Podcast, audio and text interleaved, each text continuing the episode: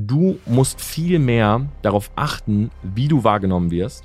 Du musst viel mehr auf deine Schritte achten, ja, welche du gehst, mit wem du dich zeigst, mit welchen Produkten du dich zeigst. Und du musst kreativer und vielseitiger werden.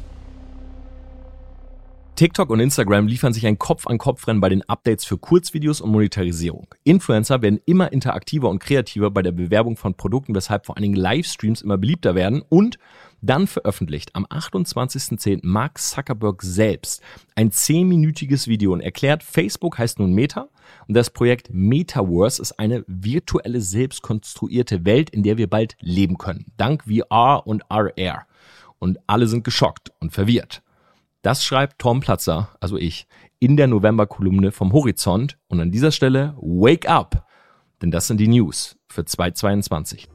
Lass uns drüber reden. Was passiert auf Social Media? Was passiert in der digitalen Welt? Von mir einfach mal die Top-Trends heruntergebrochen und vor allen Dingen auch erklärt. Und ich will gar nicht lange drum herum reden, denn jeder kann das wirklich nutzen für sich, für sein Unternehmen, ja, wenn man sich was eigenes aufbauen will oder auch wenn man einfach nur Interesse daran hat. Punkt Nummer eins. Kurzvideos. Und Kurzvideos sind definitiv das Content-Format des Jahres. Ich will kurz drauf eingehen. Warum ist das eigentlich so? Was ist 2021 passiert? Die Kurzvideos kamen mit TikTok. Ja, wir erinnern uns alle, in der Pandemie, auf einmal war TikTok da, war schon lange vorher da, hieß auch schon mal Musical.ly und so weiter, aber irgendwann hatten alle diese App, irgendwann hatten wir alle diese Tanzvideos und haben gemerkt, hm, irgendwie ziehen uns diese 15-sekündigen Videos extrem in den Bann. Und das hat auch Instagram gemerkt und das hat auch YouTube gemerkt, denn die haben direkt nachgezogen. Es kamen Reels und es kamen YouTube Shorts. Und nichts davon ist mehr wegzudenken. Ja, bei YouTube ist es so, die versuchen auf Krampf gerade Shorts publik zu machen und zu pushen. Ja, du siehst sehr, sehr oft in den YouTube-Trends völlig random irgendwelche Shorts, die eigentlich auch gar nicht die Views und die Kommentare haben, um da zu sein, aber die werden halt gepusht, weil YouTube will Konkurrent sein. Warum ist das so? Weil mittlerweile global die Plattform TikTok eine Milliarde, eine Milliarde monatlicher Nutzer hat. Ja, allein in Europa sind 100 Millionen Menschen, die sich von den Clips berieseln lassen. Ich glaube, wir kennen das alle. Ja, wir sitzen abends zu Hause auf der Couch, wir liegen im Bett, wir gehen durch die For You-Page, wir kommen nicht mehr raus. Ja, laut der App Analytic Anbieter App Annie ja, könnte es sogar sein, dass TikTok nächstes Jahr 1,5 Milliarden Nutzer hat. Das muss man sich mal überlegen. 1,5 Milliarden Nutzer. Ja, bei Instagram und YouTube, die haben natürlich nachgezogen, sind die Zahlen noch etwas geringer, aber ich bin mir sicher, das wird ein großer Battle nächstes Jahr und wir können davon eigentlich nur profitieren. Weil auf der einen Seite ist es halt so, diese Kurzvideos, die kann halt jeder machen. Und das ist eigentlich auch wirklich so der USP. Ja, deshalb gehen die eben auch so durch die Decke, weil es ist leicht, so etwas nachzumachen. Es animiert. Ja, wir alle haben beispielsweise den Trend der Elevator Boys gesehen. Ja, ein paar hübsche Jungs stehen im Fahrstuhl, oder wo auch immer, ja, mittlerweile stehen die ja überall und die lächeln einfach nur. Ja, es kommt irgendwie ein Clip und dann steht da so POV, ja, also stell dir vor, du gehst in den Fahrstuhl und dann steht dieser Junge da und lächelt dich an, oh, verliebt.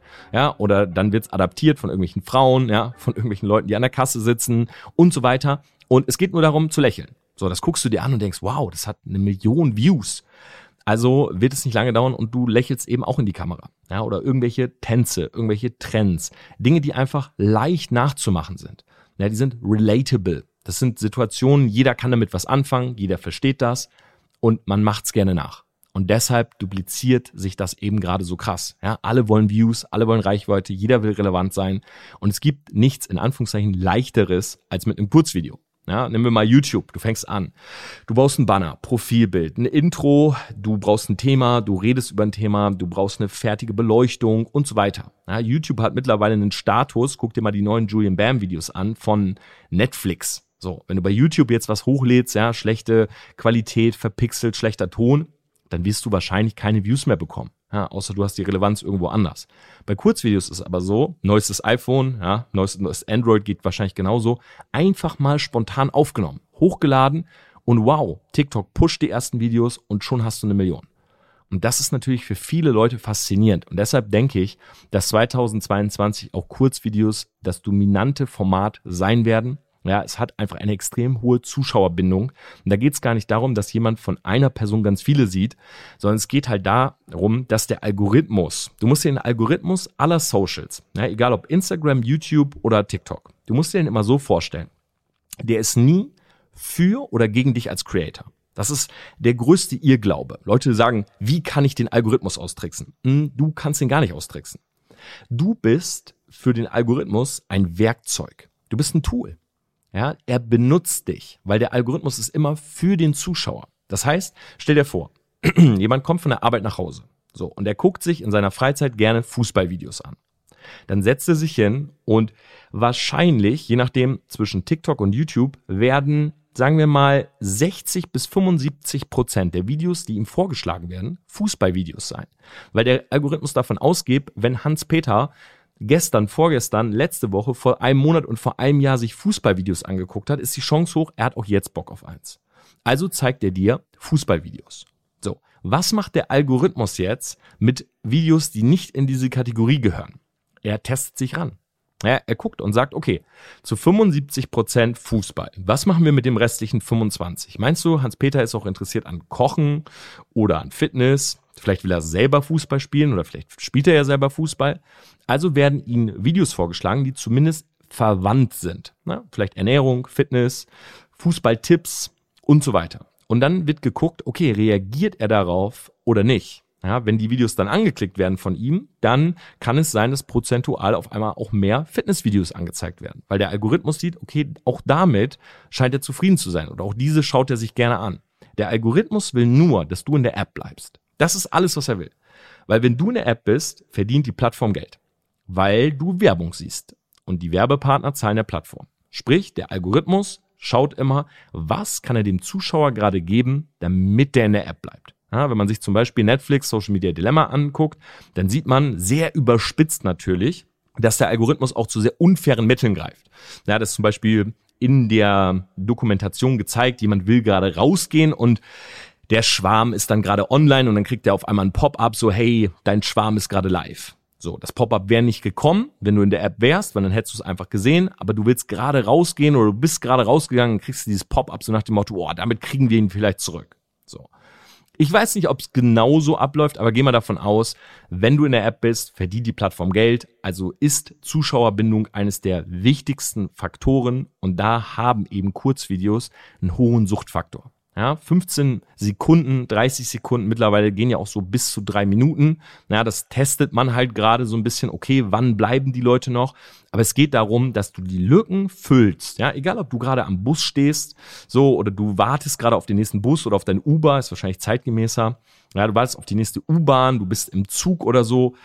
Aber diese For You, dieser Reels-Tab, das ist ein Suchtfaktor. Ja, du bleibst da einfach drinnen. Und ich merke das selber, wenn ich da reingehe, je mehr ich auch konsumiere, der Algorithmus ist super schlau, der braucht nicht lange, um das zu checken. Ja, du guckst wirklich ein, zwei Stunden, ja, drei, vier Stunden. Also der, der ist halt schlau. So, der lernt halt dazu. Ja, wenn du immer bei männlichen Akteuren weggehst, so, dir das nicht anguckst, dann wird der dir irgendwann keine männlichen mehr zeigen. Oder nur sehr, sehr wenige. Ja, der lernt, was du willst, wo du Lust drauf hast und wann du drinne bleibst. Und das zeigt er. Für uns riesige Chance. Warum? Ich habe es gerade schon angesprochen. Du kannst es einfach mit deinem Handy machen. Ja, du kannst dein Handy in die Hand nehmen, du kannst Content selber erstellen. Nutzergenerierter Content wird das immer genannt in irgendwelchen Fachportalen und so weiter. Ich hoffe übrigens, du hast einen Kaffee am Start. Hm. Den habe ich nämlich auch. Und du brauchst eben kein aufwendiges Equipment. Naja, du gehst zu Amazon, du holst dir ein Beauty Light, du hast ein neues Handy oder die alte oder Vorgängergeneration, alles reicht. Und du nimmst so eine App wie zum Beispiel CapCut, ja, kleine Empfehlung von mir, kein Sponsoring an dieser Stelle, äh, ist eine App, womit du einfach am Handy schneiden kannst, kannst Voice-Over drüberlegen und zack, ja, das Ding ist durch. Du hast ein Kurzvideo produziert. So, wie viele davon am Tag? Gary Vee würde sagen, so viel wie geht. Ich sage immer folgende Regel. Schau selber, was ist dein Qualitätsstandard? Ja, setz den und schau, wie viel Zeit hast du, um Videos nach diesem Standard zu produzieren. Ich würde nicht auf Teufel komm raus produzieren, so ey, Hauptsache ich habe es rausgeschossen, sondern ich würde gucken, was ist mein Standard und wie viele kann ich sozusagen in dieser Qualität rausbringen das wäre meine Zahl. Weil ganz klar, Qualität bedeutet auch immer Branding. Ja, das heißt, wenn du jetzt wirklich jeden Trash postest, oh, ich mache mir gerade einen Tee, oh, ich gehe gerade Fernseh gucken, ich gehe gerade raus, oh, guck mal hier meine neuen Schuhe und dann willst du aber den Leuten was erzählen von wegen, weiß ich nicht, Mitarbeitergewinnung oder wie man irgendwie Ads schaltet auf Facebook, dann kann das an deiner Kredibilität, an deiner Autorität natürlich so ein bisschen rütteln. Ne? Deshalb immer Qualitätsstandard. Auch hier im Redline bleiben. Ja, wirklich schauen, was passt zu meinem Thema, aber auf jeden Fall Kurzvideos. Ja, wenn du mich zum Beispiel fragst, wie baut man Instagram auf, Slideshows, Reels. 100 Prozent. Und da wird sich auch 2022 nichts dran ändern. Trend Nummer zwei, Influencer Marketing. Und da ist halt der Punkt, wir haben es alle mitbekommen. Ne? Marvin Wildhage, Hydro Hype. Was hat er gemacht, der Junge? Hat eine Creme genommen. Die Creme ist eigentlich nur Gleitgel. Okay? Also Gleitgel, was man für. Ihr wisst schon. Er hat die genommen, er hat die in so eine Verpackung äh, reingemacht, hat das Ding Hydro Hype genannt, hat alles drumherum gefaked. Also wirklich genial. Hat es Influencern geschickt und hat gesagt, werbt dafür, das ist eine Anti-Aging-Creme. Die Influencer haben es genommen, haben dafür geworben, auch sehr, sehr große, wie zum Beispiel die Freundin von Simon Desue und hat gesagt, oh, ich benutze die seit Monaten und guckt meine Haut an. Natürlich alles Bullshit, ne? weil was sie sich da gerade ins Gesicht geschmiert hat, war Gleitcreme.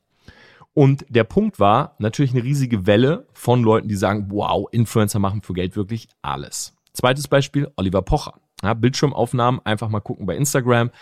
Ja, ich bin kein Fan davon, sage ich auch an dieser Stelle. Äh, ich bin kein Oliver Pocher-Fan, absolut nicht, weil ich finde, dass es eine Form von Doppelmoral ist. Ja? Oliver Pocher hat selber Werbedeals und ich finde, wenn du selber Werbedeals hast, kannst du dich nicht hinstellen und sagen, ja, aber deine Werbedeals sind nicht cool.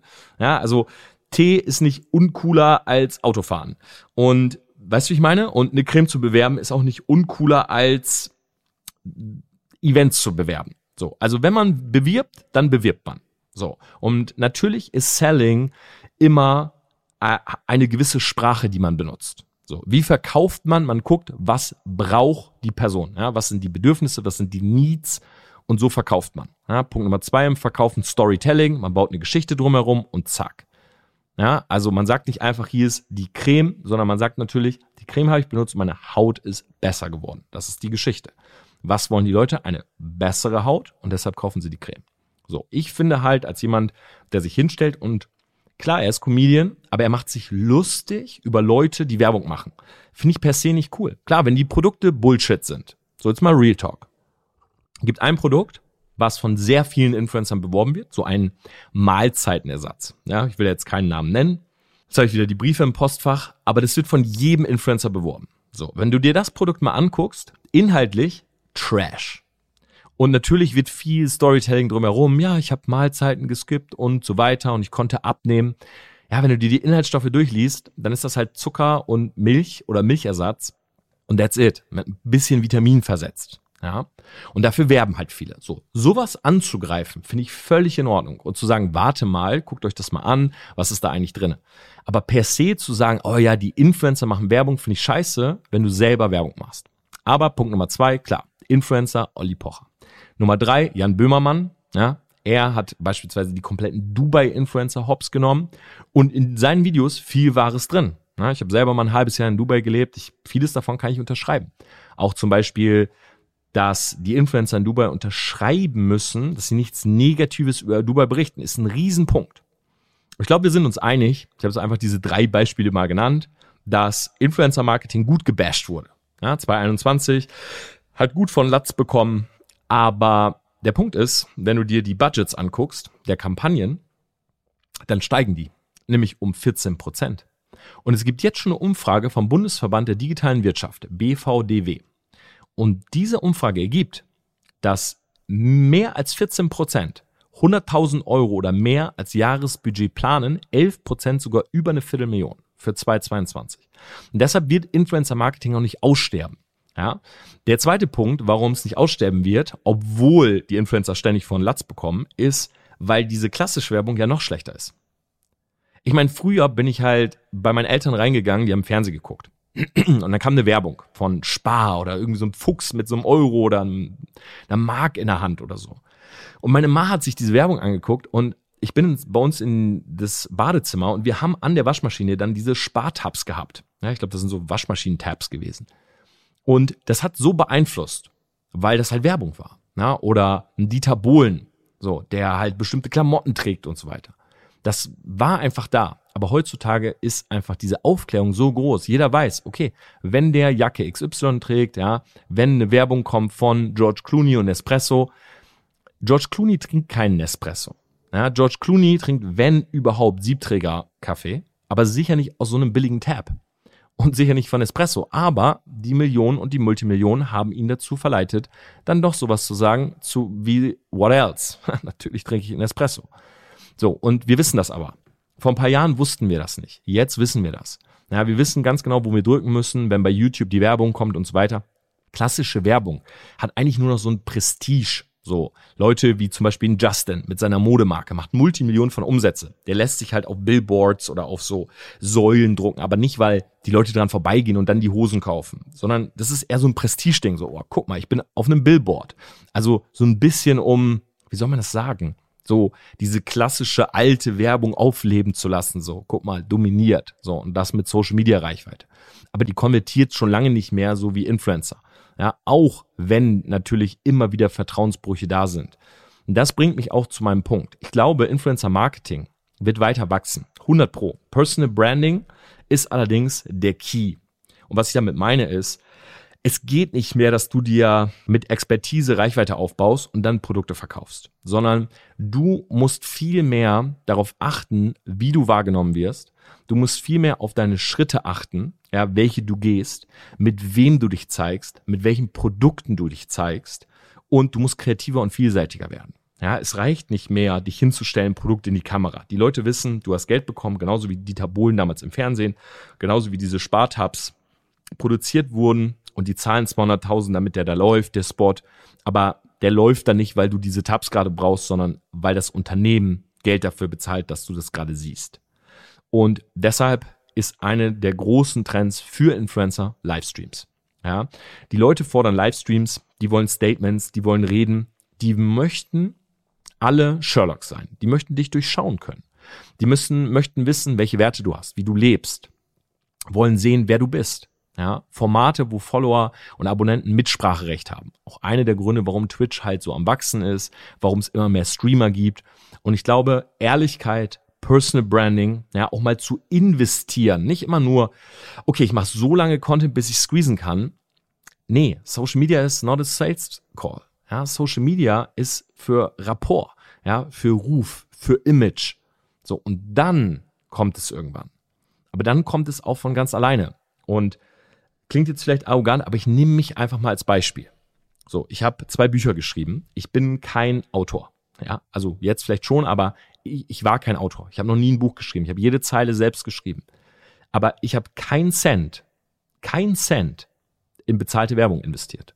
Ich habe das nur vom Prozess her den Leuten gezeigt. Ich schreibe, Leute heute wieder zehn Stunden dran gesessen, hey, die Seiten, die ich gestern geschrieben habe, verworfen und so weiter. Und mein erstes Buch ist ein Spiegel-Bestseller geworden. Und das zweite Buch, inshallah, wurde in der ersten Woche doppelt so oft verkauft wie mein erstes. Aber ohne bezahlte Werbung. Einfach Personal Branding. Weil die Leute wissen, Torben lügt nicht. Der sagt, was er tut, der zeigt, ich bin dabei, ich fühle das. Ich, es ist so, als wäre ich sozusagen daneben und hätte gesehen, was passiert ist. Ich glaube, dass dieser Punkt sehr, sehr wichtig wird und sehr groß wird nächstes Jahr, weil Influencer, die sich den Ruf kaputt machen, da darfst du auch nie vergessen, das Internet ist wie ein Elefant. Das vergisst nicht.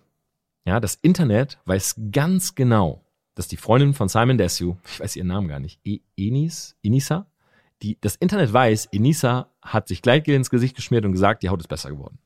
Und das ist halt nicht zwei oder drei Monate später weg, sondern das ist googlebar. Und dieses Google Bar ist ein Problem. Nämlich ein Problem für alle, die das schnelle Geld riechen. Und deshalb sage ich jetzt einfach mal so, Influencer Marketing 2.0, aber vor allen Dingen zusammen mit einer Personal Brand. Nummer drei: Digitale Kunst und NFTs. Und ich weiß, das ist ein großer Punkt. Ich selber habe ein paar Videos hochgeladen zum Thema NFT. Alle sind abgekackt. Die Leute haben kein Interesse dran. Die Leute sagen NFTs, also für die, die gar nicht wissen, was das ist. Ein NFT ist ein Non-Fungible Token. Heißt im Endeffekt, etwas wird gespeichert auf der Blockchain und du bekommst ein Zertifikat, dass es dir gehört. Oft wird es benutzt für digitale Kunst. Ja, irgendwelche Affen mit einer Mütze auf, ja, die Apes und so weiter. Und viele, die das sehen, sagen, hä, warte mal, das ist ja wie ein JPEG, also wie ein Bild. So, wo ist der Unterschied? Der Unterschied ist dieses Echtheitszertifikat und diese Besitzurkunde.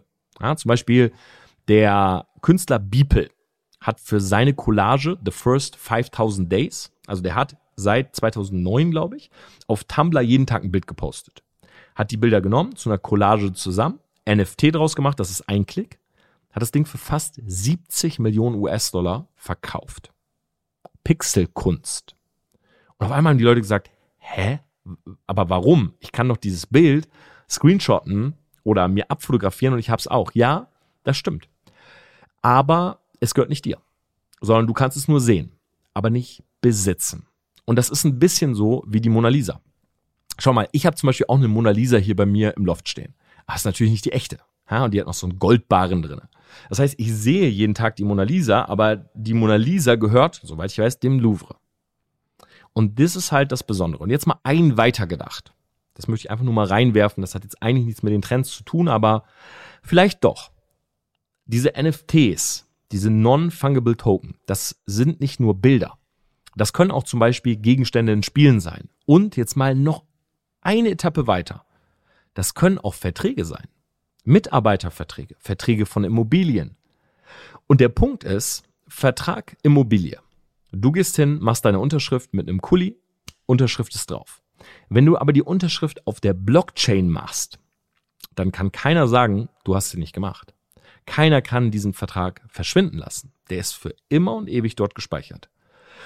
Und das ist der große Vorteil von NFTs. NFTs sind sicher, unveränderbar und es gibt keine Möglichkeit, von außen daran zu kommen. Und wie viele Fälle gibt es, wo im Nachhinein irgendwas gemacht wurde, verändert wurde, es auf einmal weg war? Das kann hier nicht passieren. Und das ist, glaube ich, die Zukunft von NFTs. Ich glaube, NFTs werden nicht nur benutzt für digitale Kunst, sondern vor allen Dingen, um jemanden als echten Besitzer von etwas im Endeffekt anzuzeigen und diese Connection herzustellen. Man denke an Spiele wie Sandbox, Metaverse, Illuvium, ja, wo virtuelles Land verkauft wird. Ich will jetzt gar nicht zu sehr ins Detail gehen, aber das Thema NFT wird groß. NFT Besitztümer ist so ein bisschen die neue Form von Prestige. Ja, wir tragen, oder ich nicht, aber ein paar Leute haben vor ein paar Jahren einen Gucci-Gürtel getragen. Und das ist Prestige. Viele Leute tragen eine Rolex. Und das ist Prestige. Niemand trägt eine Rolex, um zu sehen, wie spät es ist. Also wenn du eine Rolex trägst, um zu sehen, wie spät es ist, dann hast du ein Problem. Weil dann hättest du dir diese Rolex gar nicht leisten können. Rolex trägst du als Wertanlage. Zum Beispiel meine ist 10k gestiegen letztes Jahr. Oder gleichzeitig Prestige. NFTs werden genauso sein. Denn auf vielen Social-Media-Plattformen wirst du nächstes Jahr die Möglichkeit haben, deine NFT-Besitztümer anzuzeigen. Ja, zum Beispiel bei Instagram, die arbeiten gerade an einem Feature, wo dann andere Leute sehen, ah, okay, der, der Torben, dem gehört dieses NFT. Und dann können Leute dir ein Angebot schicken für das NFT. Und genauso kann ich mir vorstellen, dass auch über die digitale Kunst hinaus etwas wird mit den NFTs und das relativ groß wird. Ja, ich kann an dieser Stelle immer nur wieder sagen, schaut rüber in die USA, was dort passiert. Ja, NFTs werden nächstes Jahr gerade in sozialen Netzwerken an Stellenwert gewinnen. Ja, viele Personenmarken mit kaufkräftigen Communities werden große NFT-Collections rausbringen, werden damit Einkommensströme aufbauen. Mark my words. Und das ist mein dritter Trend. Kommen wir zu Nummer vier. An dieser Stelle nochmal einen Schluck. Denn jetzt muss ich meine Stimme ölen, weil Nummer vier sind für mich Audio-Integration auf Social-Media-Kanälen auch genannt Social Audio. Und ich will es mal runterbrechen. Was ist damit gemeint? Wir alle benutzen, glaube ich, WhatsApp oder viele von uns. Und bei WhatsApp ist ja so, ich stehe morgens auf, ich mache meine Morning-Routine, ich gehe in WhatsApp rein und dann habe ich eine Nachricht und das ist oftmals kein Text, sondern eine Voice. Und diese Voice ist eine Minute und andere Leute schreiben einen Text. So, und bei mir im Kopf, die Priorisierung ist eigentlich immer so. Bild vor Voice vor Text. Ich weiß nicht, ob es bei dir auch so ist, aber ein Bild catcht mich am meisten ne? immer in der Hoffnung. Schöne Frau schickt mal was. Bild, dann Voice, dann Text. Und Voice ist eine Möglichkeit, in Dialog zu gehen. Vor allen Dingen, jetzt ein weitergedacht, mit Leuten, die du nicht bei WhatsApp hast. Stell dir mal vor, du hast die Möglichkeit, einem Celebrity wie Will Smith, Gary Vaynerchuk, Logan Paul, wer auch immer, eine Voice zu schicken oder du bekommst von ihm eine Voice zurück. Ja, sowas wird kommen. Bei Instagram bin ich felsenfest davon überzeugt, hast du irgendwann die Voice des Tages. Du hast bei Facebook irgendwann so oder bei LinkedIn so eine Voice, die du oben einstellst und das hören dann immer Leute, die auf die Plattform gehen. Ich glaube, LinkedIn hat das sogar schon mal getestet. Und Social Audio ist die Möglichkeit, innerhalb eines Dialogs in Audioform zu kommunizieren. Ja, das heißt, nicht nur Podcast, so du hörst dir jetzt von mir diesen Podcast an, der geht 30, 35 Minuten. Nein, die Möglichkeit Social Audio ist eigentlich so wie Clubhouse, nur sagen wir mal nicht im Jetzt, also nicht Echtzeit, sondern zeitlich versetzt und vor allen Dingen auch verankert. Ja, du kannst jemanden zum Beispiel den Creator Geld dafür geben, dass er mit einer Voice auf deine Frage antwortet. Wäre eine Möglichkeit. Oder ein Creator kann Voices bezahlt raushauen. Ja, Thema Instagram Fan Club. So, soll beispielsweise kommen. Das heißt, du kaufst ein Abo von einem Influencer und der kann dir Stories geben, die kein anderer sehen kann oder hören kann in dem Fall. Und das, was wir mit Clubhouse erlebt haben, das war ja ein riesiger Hype 2021. Es hat ja gut funktioniert. So, ich bin morgens aufgestanden, wow, Clubhouse. Ja, ich muss in Clubhouse, ich muss in die Räume rein und so weiter. Ich glaube, das wird kommen, aber eben nicht in Echtzeit, sondern zeitversetzt. Ja, Social Audio wird das Vertrauensverhältnis von Follower und Creator stärken und gleichzeitig in den Netzwerken viele, viele neue Monetarisierungsoptionen geben. Daneben natürlich ganz klar Podcast, ja, Spotify Exclusive Deals und so weiter.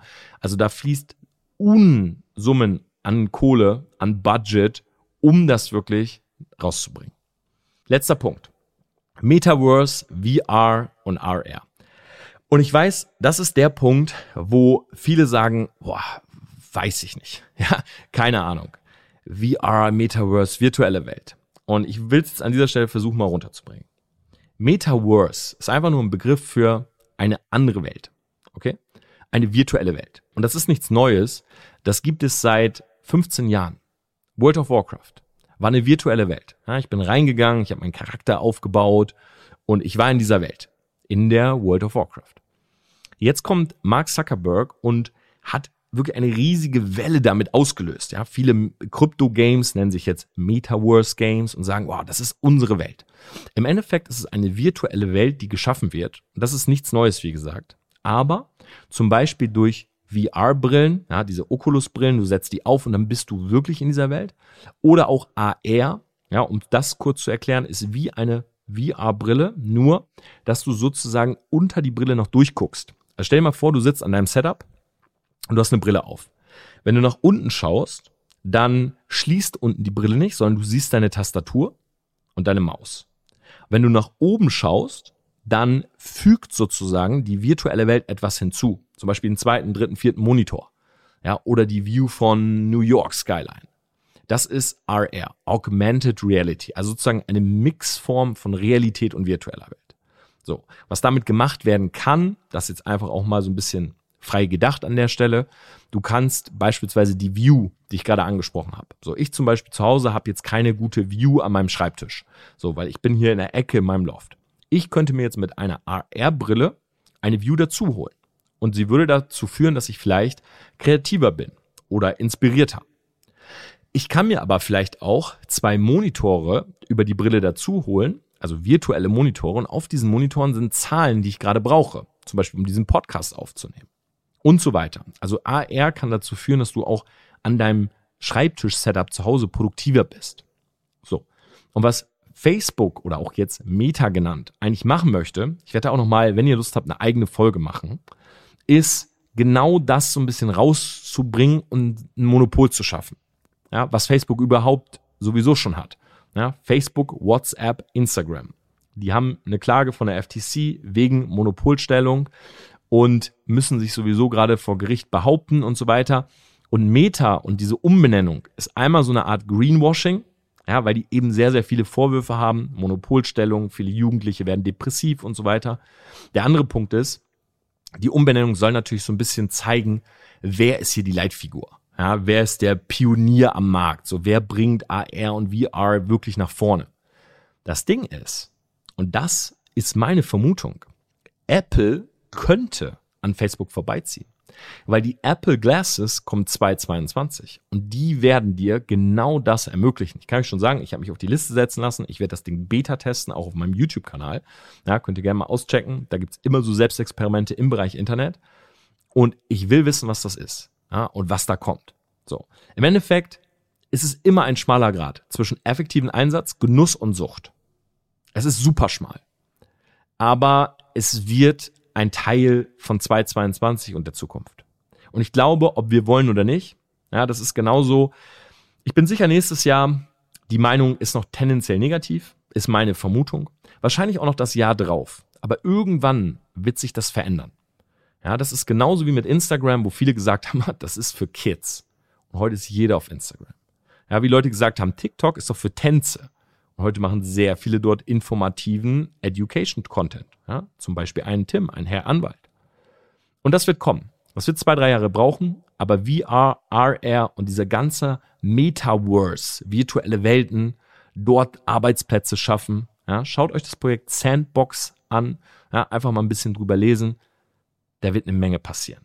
Das einfach mal fünf Trends. Jetzt noch ganz kurz zwei andere Dinge, die da mitschwingen. Einmal steuerlich. Der Grundfreibetrag hat eine leichte Erhöhung. Krypto und Steuerregelungen werden immer verschärfter. Ja, das heißt, ja, man will da etwas machen, es wird verschärft, aber ich glaube, auch da brauchen wir noch zwei, drei Jahre, bis das wirklich so von jedem verstanden wird. Plus die Energiekosten steigen, CO2 steigt. Das sind einfach mal so drei Side-Informationen. Was ziehe ich da raus? Grundfreibetrag, leichte Erhöhung heißt nebenbei selbstständig machen. Ja, was eigenes machen. Den Grundfreibetrag sind fast 10.000 Euro, 9.984. Nutzen. Ja, nebenbei sich was aufbauen. Egal, ob man Arbeitnehmer ist, ob man Schüler, Student ist, nebenbei was aufbauen. 10.000 Euro, nebenbei monatlich. Hey, das ist eine Menge Kohle. 700, 800 mehr im Monat ist eine Menge. Überleg mal, als ich Student war, sind alle für 400 Euro Kellnern gegangen. Jetzt einfach 700, 800 nebenbei. Sogar Grundfreibetrag, sprich, du musst eine Steuer machen, aber du zahlst keine Steuern. Punkt Nummer zwei, Krypto, sich damit beschäftigen.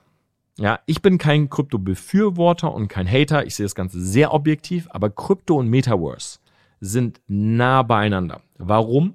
Weil diese virtuellen Welten immer mit Krypto-Coins funktionieren. Das heißt, dieser ganze Markt wird transparenter, Leute werden sich damit beschäftigen. Es wird nicht lange dauern, dann wird auch hier in München ein Bitcoin-Automat stehen. Ja, kannst mir gerne mal bei Instagram schreiben, wenn du in der Schweiz zum Beispiel wohnst oder in Österreich, da gibt es teilweise schon welche. Und ich glaube, dass dieser ganze Punkt Transparenz auch noch einer wird, der uns 2022 beschäftigt. Jeder hat von überall aus die Möglichkeit, etwas zu lernen, zu erfahren und das mögen Leute. Ja, dieses Galileo-Phänomen, so mal hinter die Fassaden blicken. Ja, oder Funk bei YouTube, Steuerung F, wie funktioniert das? Das wird auch noch einiges mit sich führen. Das einfach mal so meine kurze Einschätzung, ja, 30 Minuten Einschätzung von mir. Ich fasse noch mal ganz kurz zusammen. Sich selbstständig machen, großer Punkt. Steuerliche Entlastung. VR, RR und Metaverse einfach mal als ein großes Ding. Einfach beobachten. Im Zusammenhang mit Krypto Audio, Social Audio auf den Socials, Thema Podcast. Ja, ich sitze hier gerade ohne Hose, nimm das Ding auf. Leute, das kann jeder. Digitale Kunst, NFTs, muss man nicht mögen, muss man auch nicht hinterstehen, muss man aber mal verstehen. Weil sonst wird man auch in zwei, drei Jahren noch sagen, ja, NFTs ist so wie ein JPEG, ist so wie ein Bild. Nee, ist es nicht.